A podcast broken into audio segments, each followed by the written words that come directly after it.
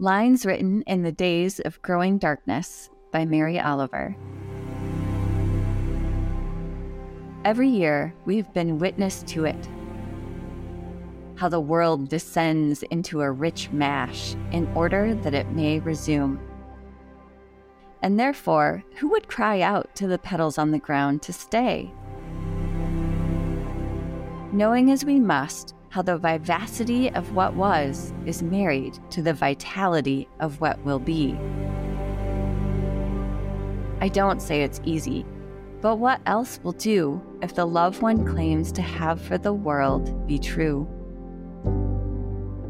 So let us go on. Cheerfully enough, this and every crisping day, though the sun be swinging east and the ponds be cold and black, and the sweets of the year be doomed.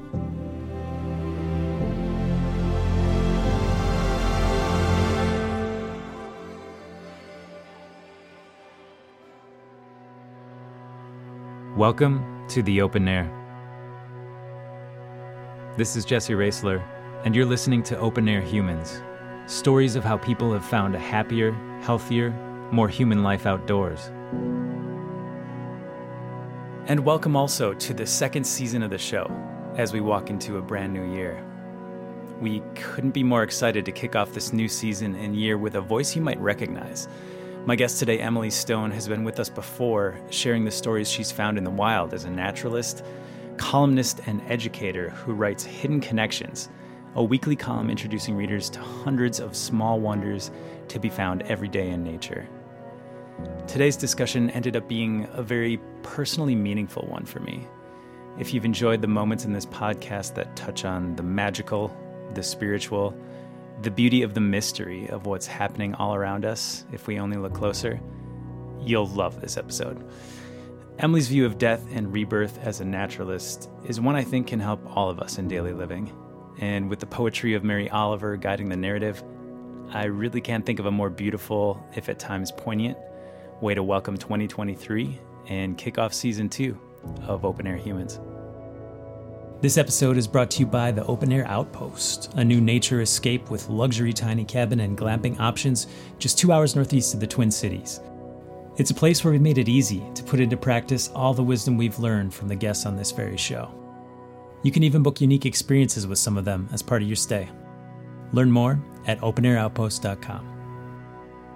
Without further ado, Emily, I'm very excited to see where today's topic takes us. But first, I wanted to start by thanking you for your night hike tips from our last discussion, um, specifically the idea of exploring with a UV light. Uh, it's blown not only the minds of my three and six year olds on a regular basis, um, but also the minds of nine grown men I was in the Boundary Waters with last month. And we were, you know, going along the shore, looking at the trees and the rocks, and then came upon a crawfish, which just glowed neon blue.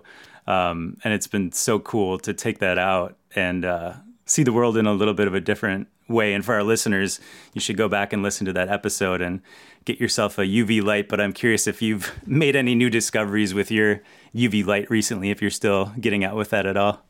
Yeah, I only got out once this fall, fairly recently, and you know it's been so dry that I I love looking mm. at mosses, but the mosses are not super happy right now. Right. So it wasn't very spectacular, but it was it was fun. I brought a friend with me who had never tried that before. And so it was really neat to see it through her eyes for the first time. And that, you know, that's one of my favorite things about going out into nature is that whenever I bring someone new, I get to experience it for the first time again too. Oh, it's so much fun. And and to see things that you see like on a daily basis in a in a totally well, literally a new light, but in a totally new way. I mean, okay. that's so fun. Um well, speaking of seeing things in like a new way and exploring the darkness, I was really excited to to have you back for really a very seasonally appropriate discussion being today is we're literally recording this on the day of the dead no less um, about something you've written and spoken quite a bit about um, and that is how a naturalist perceives death and how the cycles of the natural world when we start paying closer attention to them can really affect our personal view of death and dying and i've always found comfort in the metaphors to be found in nature and this is one area of focus that i think can be quite profoundly beneficial when we look closer at. Um, but before we dive into that specifically, I was hoping for the benefit of those who may not have yet listened to the first episode we did together, if you could say just a little bit about what you do as a naturalist and how what you uncover in that pursuit can affect your worldview or really your your life view in this case. Yeah. So, um, gosh, I've been the naturalist here at the Cable Natural History Museum for almost 12 years. And one of the most personally and professionally rewarding parts of my job is writing my natural connections articles every single week. And so that gives me an excuse to research a new topic potentially every single week. And also, whenever I'm out there in the world, I am thinking about how could I turn this into a story? How could I teach that about this to someone so that they would be as excited about it as I am? And or how can I turn this really mundane thing into something that is profound?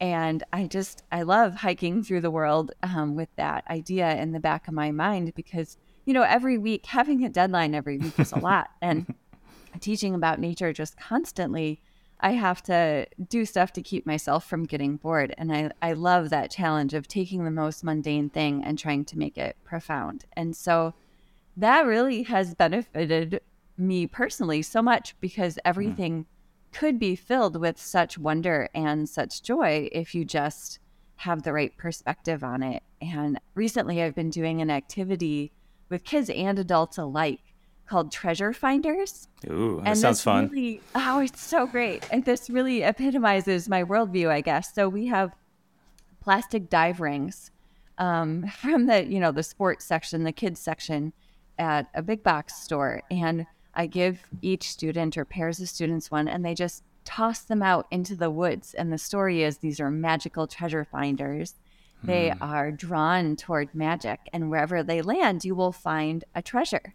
Mm. And the, of course, the real challenge is turning whatever they land on into a treasure by how you're looking at it. Yeah. And it is just so delightful. I did this with a group of 4 H kids this summer, and to watch their faces as I was able to turn, you know, a single um, Canada Mayflower leaf into an absolute treasure and something working together with the other leaves in its patch. And wow. it was a, it was really neat. So that, you know, being a naturalist is my entire worldview pretty much. Um, and I do it professionally and then I also do it personally. So, and, you know, it's the relation to how I think about death has also been a big part of my spirituality and philosophy and um, thinking about the world. So it's it's a good combination.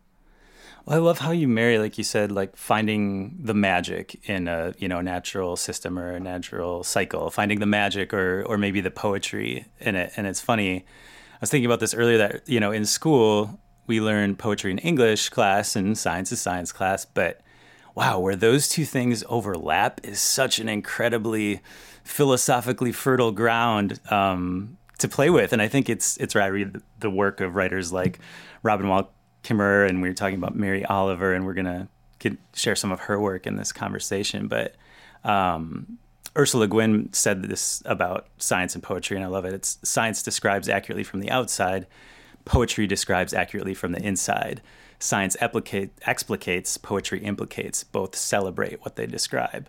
And I love wow. that. And I think, you know, both get at a truth. It's just a different way of uh, conveying the truth, maybe. Um, and I wanted to ask you, when did you start first start seeing poetry in what you were finding in your work as a naturalist? And when did when did what you were finding start to shape your view of, of death in your own life? Well, in terms of seeing poetry, and I'm going to extend that to magic in the na- yeah. natural world, that was how it started. I mean, I was mm. an avid reader of fiction and fairy tales and mystery and magic and The Lion, the Witch, and the Wardrobe and mm. all of those things. And so, you know, my entire back backyard was filled with magic. Mm-hmm. and um, so I've always felt that that nature was imbued with fairies and magic and all those things. And, you know, for a little while, school was telling me that they weren't the same thing. right. Um, and then after after learning enough about it, I I came around to it again, and I I often say in my talks that you know I I only read fiction as a kid, and then after I studied science enough, I started realizing that all of the best plots and villains and magic and fairies that you could even try to make up, all of those things have already been written and described in nature. You know, mm. it's just out there. Um, if you if you choose to to have the perspective to see it. So yeah, um, I come. I've always been a reader, and I used to be a reader of fiction, and now I'm a reader of the stories in nature. Hmm.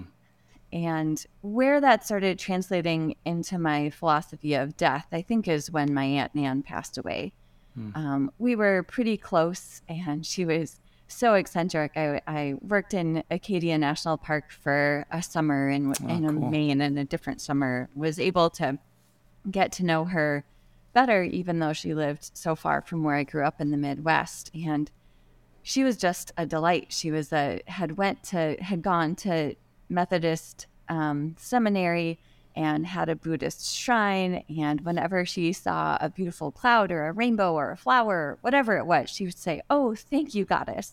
Mm-hmm. And so her spirituality was just intertwined with everything she did in the world. And then, you know, she got cancer.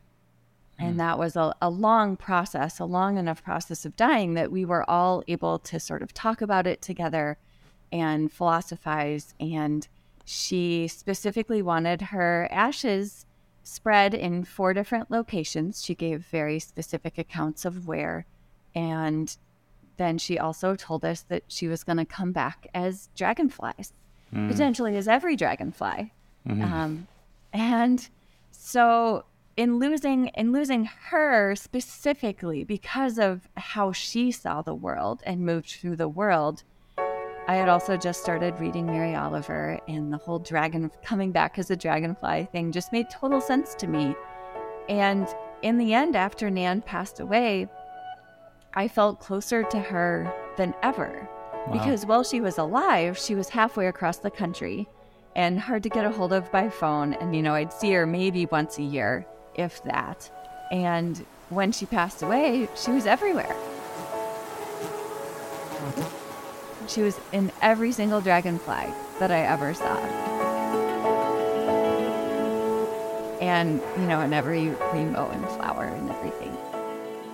And so um, that's when I really started to work that into my spirituality. And of course, learning about ecology and decomposition and everything, it just makes so much sense that, you know, when you when you die, you aren't really gone, especially if you're cremated and your ashes are, are spread somewhere unique. You know, if you're in, um, to me, the worst death possible is to be locked away in a concrete box in the ground. That, I think that really is death. Um, but if you can be spread, if your atoms and your molecules can rejoin the world, then you're never really dead. Can you say more about what you? Well, two things. I'm curious when you said you, this is when you started reading Mary Oliver, and I'm wondering if there was a particular work. I know. I think w- Wings came came to mind. Um, if you want to share anything from that, but then also what you were learning in terms of the science of decomposition um, that that made you think like, oh wow, she literally could her atoms could be in this dragonfly that I'm seeing. I was first introduced to Mary Oliver by a ranger in Yosemite National Park when I was working in the redwoods of California as a teacher naturalist. And I was intrigued, and I think I printed a couple of her poems off to use in my teaching with fifth graders at science camp. And then the first book that I purchased of hers was House of Light. Um, and Wings is in that book, I believe. And, you know, it's the story about a, a great blue heron um, dying and being incorporated into the mud the sooner to fly. Um, or, or a person being incorporated into the swamp that the, the heron flies out of. And so I just love this idea of Nan sort of melting away into the swamp the sooner to fly. And knowing that her her elements um, could become part of anything. And then she she chose dragonflies um, to be her legacy. Um, but at that same science camp, you know, I was teaching redwood ecology and stream ecology every single week to these fifth graders and also working with just really fascinating other naturalists and in California, there are a lot of hippie pot smoking, super philosophical, you know, this more philosophical worldview than I had encountered really in the Midwest. You know, my mind was blown and we went deeper than I really had been before, but also teaching about things over and over every single week. I really could, you know, the kids would ask a question or I would have a question and I would just dive deeper. And so that's when I really started putting or or thoroughly understanding ecology by having to teach it um, mm. at the fifth grade level. Mm, that's awesome. Um, I think as we, you know, as we look around us right now, especially at, at this time of year, um, I mean, I'd love to get some like specific examples of where you see this resurrection happening like all the time. And I think, you know, we look around right now, a lot of the leaves are down, but talking about the sugar maple and what happens with those leaves. I mean, it's this beautiful display every autumn, but I think to understand more about like what's actually going on there as the leaves are falling down is a, a cool way to look at this. Yeah, absolutely. And sugar maples are really unique. They, you know, if you've if you've heard of the wood wide web and that whole mycorrhizal network of trees uh, with yeah. fungus on their roots and the fungus helping them access nutrients, Sugar maples don't have that. They have a different type of mycorrhizal fungus that doesn't produce such integrated large networks. Mm. And I think that's partly because sugar maples kind of choose the best soils and the best sites. They are in the mesic forest that that already has the soil has a lot of those nutrients more available. But it's also the leaves of the sugar maples, you know, the trees, um, their roots go deep and they bring up phosphorus and other nutrients from deep in the ground. And then their leaves are not super robust. They are they have that plan to lose them every year. And then their leaves decompose quickly enough that those nutrients go back into the soil cycle just right away and build up the soil. So sugar maples are mulching and composting their own forest for their own for their themselves, their their own use and then for um, their children as well. And so it's a really neat cycle that it's part of the plan that they lose their leaves every year and create such wonderful black soil in their mesic forest habitat. Hmm, that's awesome. I think that's part of when I first started seeing. I mean, it's this such visually obvious example of like there's this death that happens every fall, and then there's this period of rest, and then there's this rebirth every spring. And it's why I think I could never leave this area and live in somewhere without those seasons because I love that seasonality and that constant reminder of death and rebirth. What else did you start seeing in these natural cycles that showed you, like, yeah, this is how the universe is written? There's death because life needs death, right? Mm-hmm. Yeah, you know, I think uh, one of my favorite examples of that is a, a rotting log. And there's this saying in ecology that a tree is more alive when it's dead. and I just love it because you know a, a, tree is alive just in the on the around the outer part of its trunk in that inner bark, the cambium and the phloem, and then the the twigs and the leaves, and that's really all that's alive on a tree. That main part of the trunk is all dead cells, and they have a purpose. Mm. Um, but when a tree dies, then the fungal mycelium just interweave their way in between all of those cells and they're if they're uh, brown rot fungus they're actually spewing um, hydrogen peroxide into the wood to wow. start to decompose it or if they're a white rot fungus then they're using a whole series of enzymes to break the cellulose back down into sugars that the fungus can then absorb into its body and you, so you have the fungus, you also have bacteria in there decomposing, you have all sorts of different insects and beetles, and then you have the birds that are coming to eat those things. You might have carpenter ants. You know, there's all sorts of different life that comes to colonize this tree once it's dead. And so, especially with the fungal mycelium, it will be just absolutely packed with life versus the living tree where the living parts are only on the outer shell. Wow. Wow, that's fascinating. It's like you you see that and there's no way to perceive all of these events that are taking place and what that means and that idea that that you talk about where there's like a ripple from a death, right? That ripples into so many other life forms. Um, there was another example that I, I heard you talk about also with trees and there's a reason why the trees on the banks of salmon filled rivers grow quite a bit taller than than the trees on other riverbanks, right? I'm curious if you could tell us a little bit about that story. Yeah, absolutely. You know, salmon carry all sorts of nutrients upstream from the ocean. You know, they grow for three to four years on the ocean, and there's a lot of food out there, so they get nice and big. And when they come upstream and die, then, you know, just their body decomposing in the stream or near the stream or um, predators and scavengers eating them, carrying their carcass up to the shore, pooping nearby. Um, the trees near salmon streams have nitrogen from the ocean all the way in the tips of their branches. And it is just an amazing story to me. That type of cycle happens everywhere with animals carrying nutrients from one place to another and really fertilizing different spots. But to know that there is nitrogen from the ocean in the tops of trees carried there by salmon, I think is really inspiring. That's so wild. It's so wild. You would not know by by looking um, unless you look closer. That's so cool.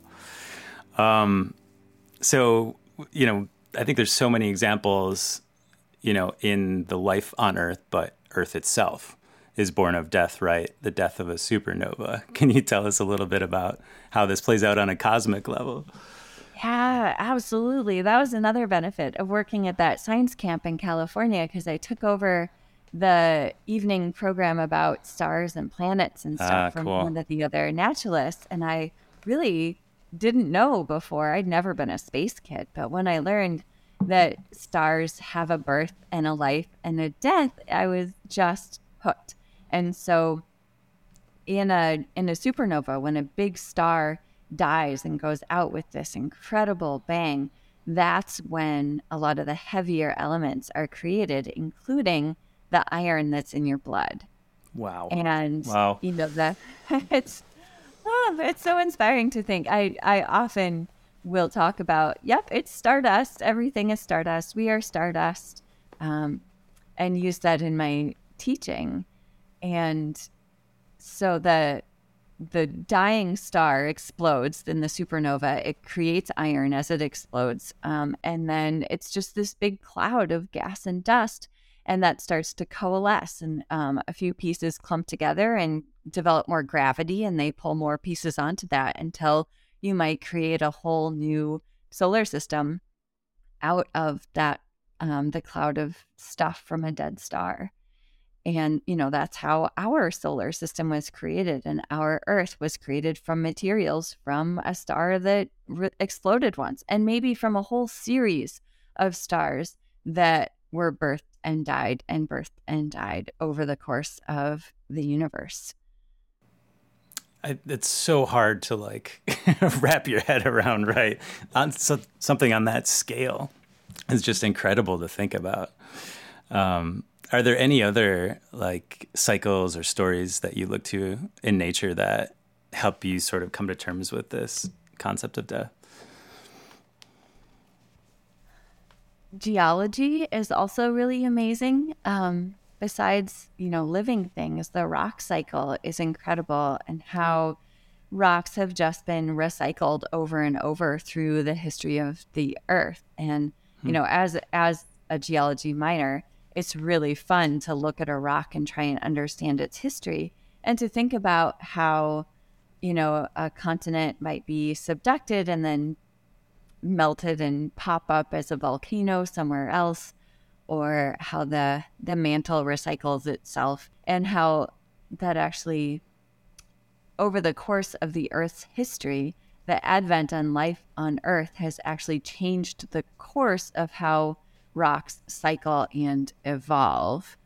And I wish I could tell you more detail. Um, my geology professor, we did a program where we a bunch of adults went up to his classroom, and he basically told us a history of the Earth and and how rocks started changing once life started interacting with them on the surface. And it hmm. is just amazing. But I was reading a book recently called Timefulness, and I forget the author off the top of my head, but she's a professor who's worked a lot in Minnesota and Wisconsin. And she was talking a little bit about climate change and our, our perspective and how understanding geology can actually help humans live better on the earth potentially. Hmm. But she brought up something that I um, don't think about often, and that's that the the habitable climate on Earth is limited no matter what humans do by how the sun is going to age and die. Hmm. And just to think about that future part of the the earth not always being even close to what we have now. Hmm. And so, you know, in terms of billions of years, um, life on Earth is limited, and the Earth itself as a planet is limited. And that is just fascinating to me, too.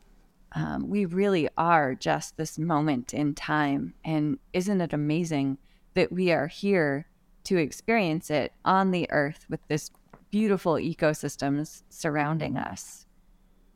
But it's so temporary. Yeah. You know, our lives are short. A mosquito's life is even shorter. you know, time scales are all back and forth and big and small, but in in the end, um, change is really the only constant.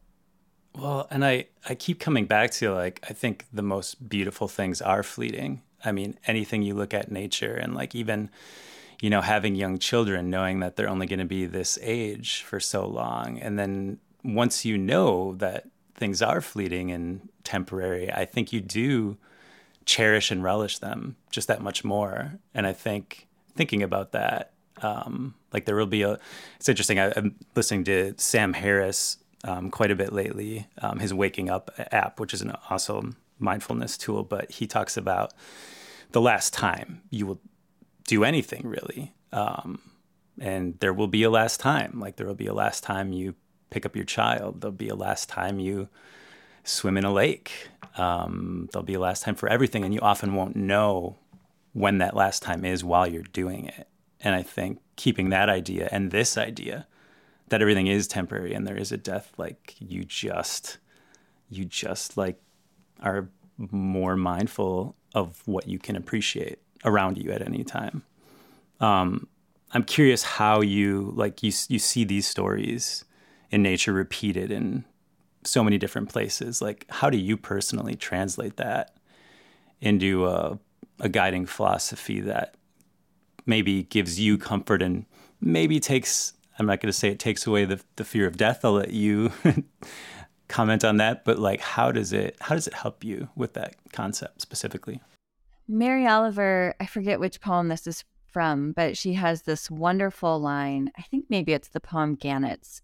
And it is Life is real and pain is real, but death is an imposter.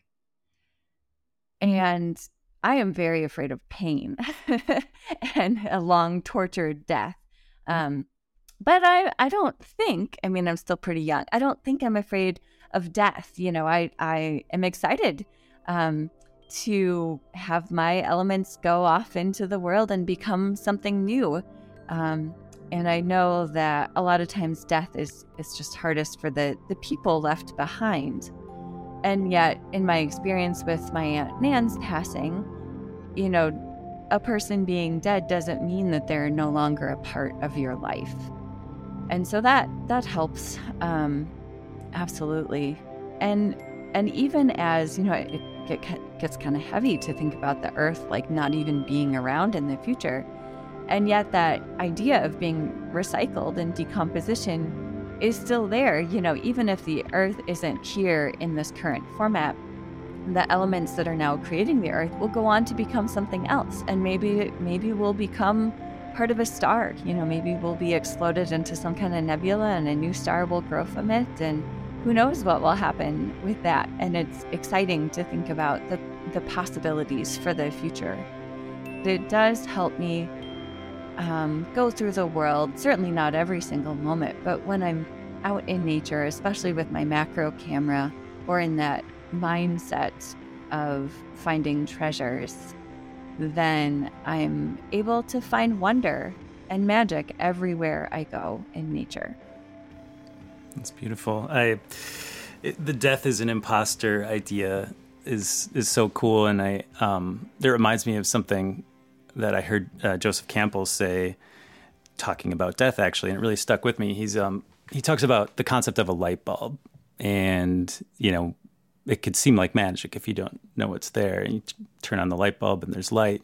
Turn it off, the light's gone. And he's like, if you were to think about the light bulb as you, right, the, as a body, essentially, it's like, are you gonna identify with the physical bulb itself, or do you identify with the light that it holds and is never gone but passes through the bulb, right? And I think that's a really cool metaphor too. Um, so that stuck with me, and like you said, Mary Oliver's so much of her writing stuck with me, and I think that would be a beautiful place to to end today if you um, wouldn't mind taking us out with her sleeping in the forest. I think that'd be a beautiful beautiful words to end on. Yeah, absolutely. And I have a little story too about the first time I read this poem. It was in a library book on the University of Vermont campus. And I was just, you know, paging through some different Mary Oliver books, trying to figure out which one I was going to buy for myself next. And in the margin of this poem on the page, somebody had penciled in is this about death? And I read it so differently after that. You know, my my first read through was like, oh yeah, sleeping in the forest. That sounds um, a little bit fun and maybe uh, slightly uncomfortable. Um, and then when I read it again, thinking, is this about death? It, oh, it just was so much more amazing. There was so much more magic contained in the poem. So here it is, sleeping in the forest. I thought the earth remembered me. She took me back so tenderly, arranging her dark skirts, her pockets full of lichens and seeds. I slept as never before, a stone on the riverbed, nothing between me and the white fire of the stars but my thoughts. And they floated light as moths among the branches of the perfect trees. All night I heard the small kingdoms breathing around me the insects and the birds who do their work in the darkness. All night I rose and fell as if in water, grappling with a luminous doom. By morning, I had vanished at least a dozen times into something better.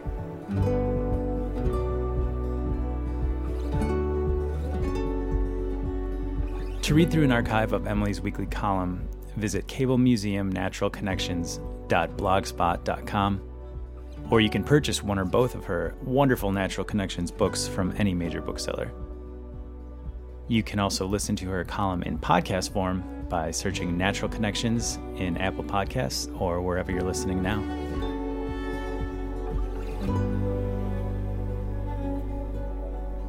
Open Air Humans is a production of Credo Nonfiction. See and hear more at credononfiction.com. And we'd love to see and hear from you. As part of Open Air Humans, we're collecting something we call Open Air Diaries. We'd love a simple story from you about a moment you were out in nature and became awestruck. Tell us about a time you experienced something that made you feel a deeper or more profound connection to the world around you. If you'd be so kind to record that story, on your phone is great, and email that audio file to openairhumans at gmail.com. We'll be collecting these and playing one at the end of each episode moving forward. We'd love to hear from you. Thanks for spending your time with us and sharing your life with us out here in the open air.